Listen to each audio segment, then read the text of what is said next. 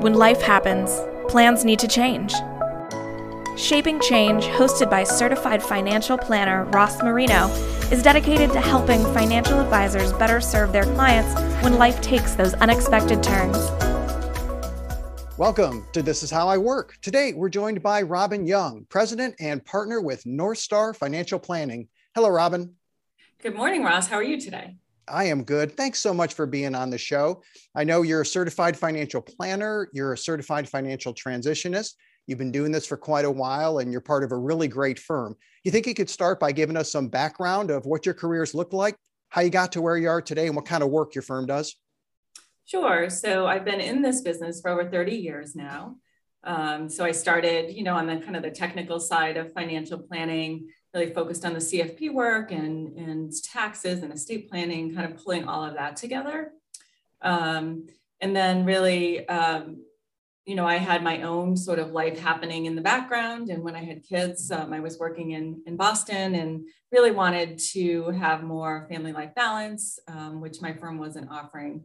Um, so my second decade, I kind of joined um, a gentleman in Southern New Hampshire uh, who um, had had more of that lifestyle and, and values that I did. Uh, and so I, I partnered with him at that point, left my firm in Boston, and kind of we went on the life planning journey together of, you know, helping understanding better how the whys really of how people uh, make money decisions and kind of helping them achieve financial freedom kind of was our quest uh, during those 10 years, uh, which was really, um, for me, uh, the heart of financial planning. It really um, brought in that personal aspect that I felt like the, the technical side really was lacking.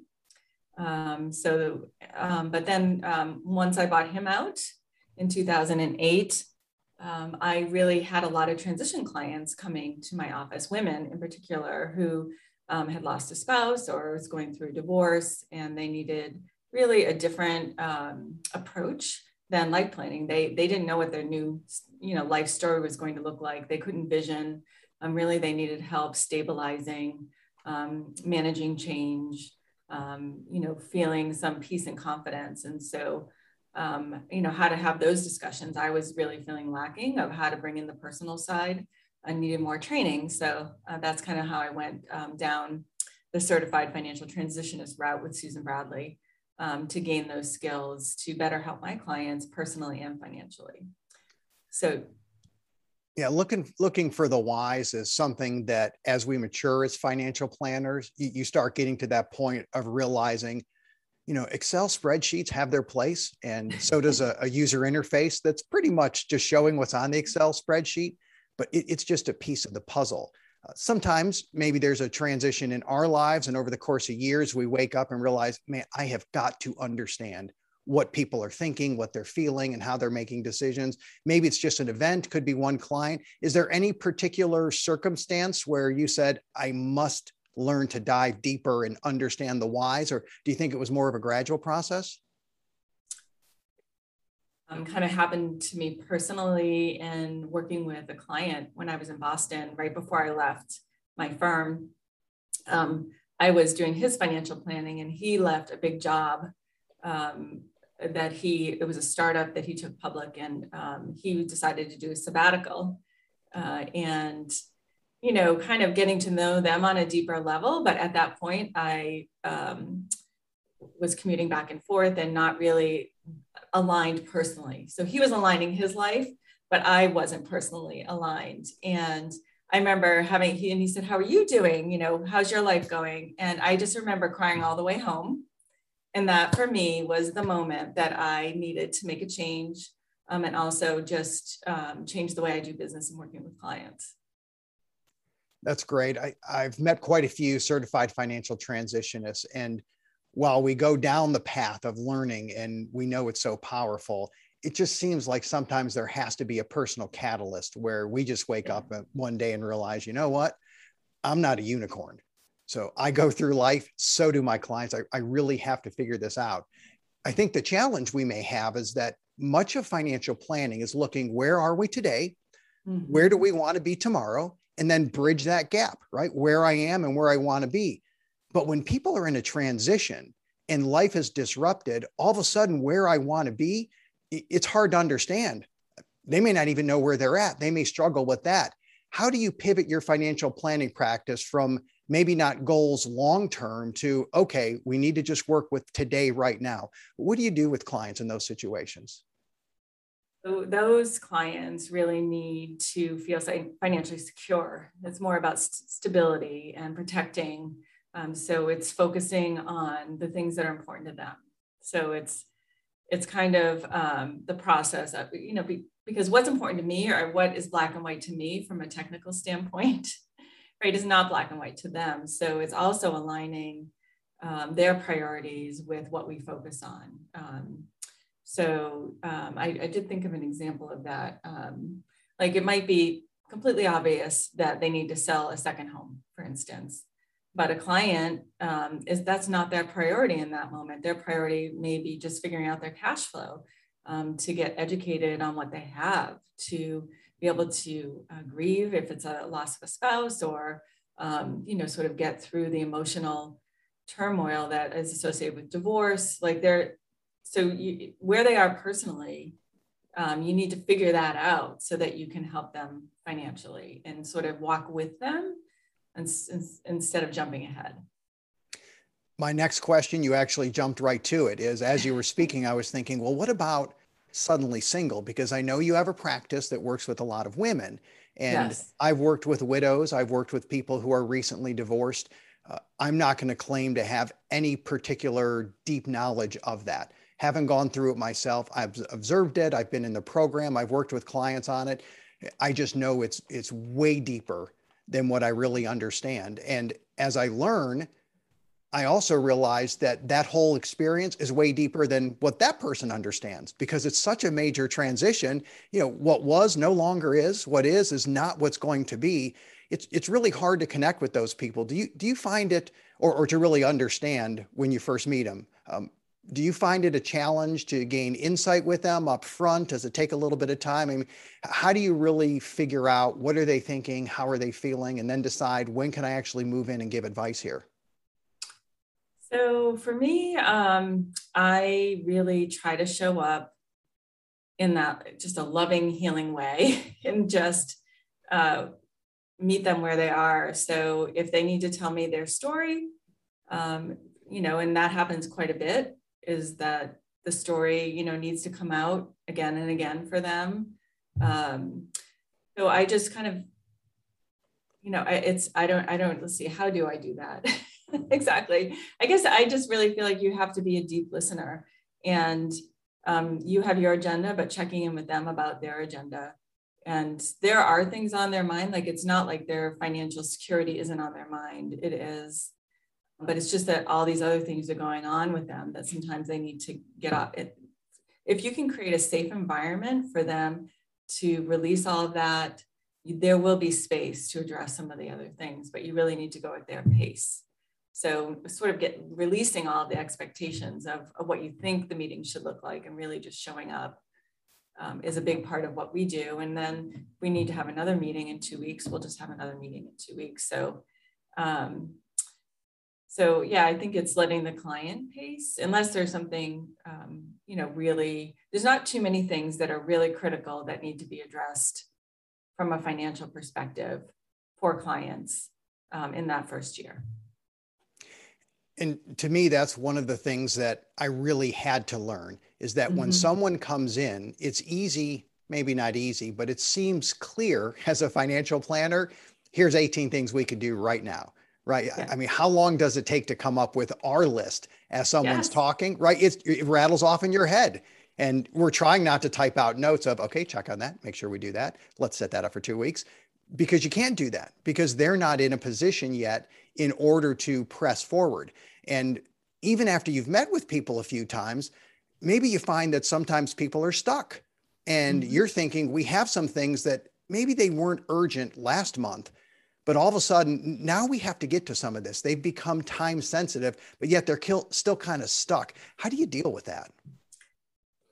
So one of the skills that I learned in in um, this the um, certified financial transitionist program is really purpose, method, outcome. Um, is sort of getting to the the heart of you know what it is that that they need to do, uh, the why behind that for them, and um, you know a tax filing may be a little less. Um, you know, there's no purpose behind that. Is is just a to do. So you may offer, you know, find out what their fear is about that. Um, kind of offer to do it for them, with them, go to Social Security for them, with them. Um, you know, kind of try to show up in a way that makes it easy for them to overcome. But if it's if it's something um, critical, like they need to get a life insurance policy, they said they were going you know, want to protect their family.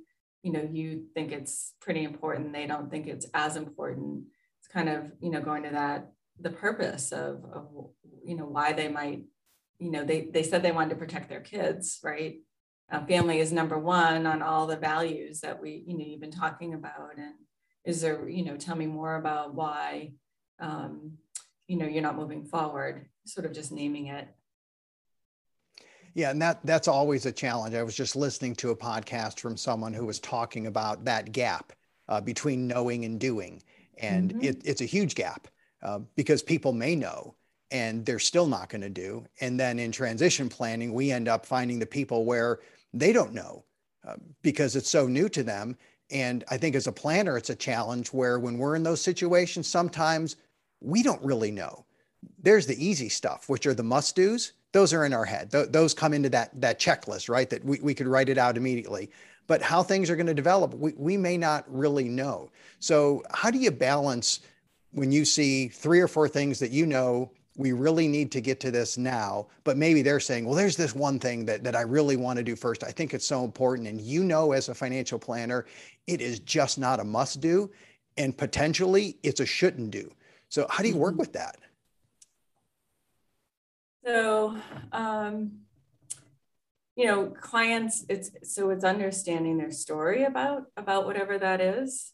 Um, so really digging deep into tell me more about why you think that's the right thing to do, um, more about kind of this history behind it, the story. I mean, a lot, I mean, we have all these assets, right, that we've accumulated over time. And as a planner, we have no idea what the client's story is with each of those items and how they got to them. Um, and so whether it's, you know, stock or, you know, money from, you know, um, a life insurance check, um, you know, or how they, you know, bought this house together and the memories, like, so understanding more about that will open some space to um, further question the client, I think, about, about those kinds of things that's how I would approach it, um, and then, you know, from from some of the training that that I've had.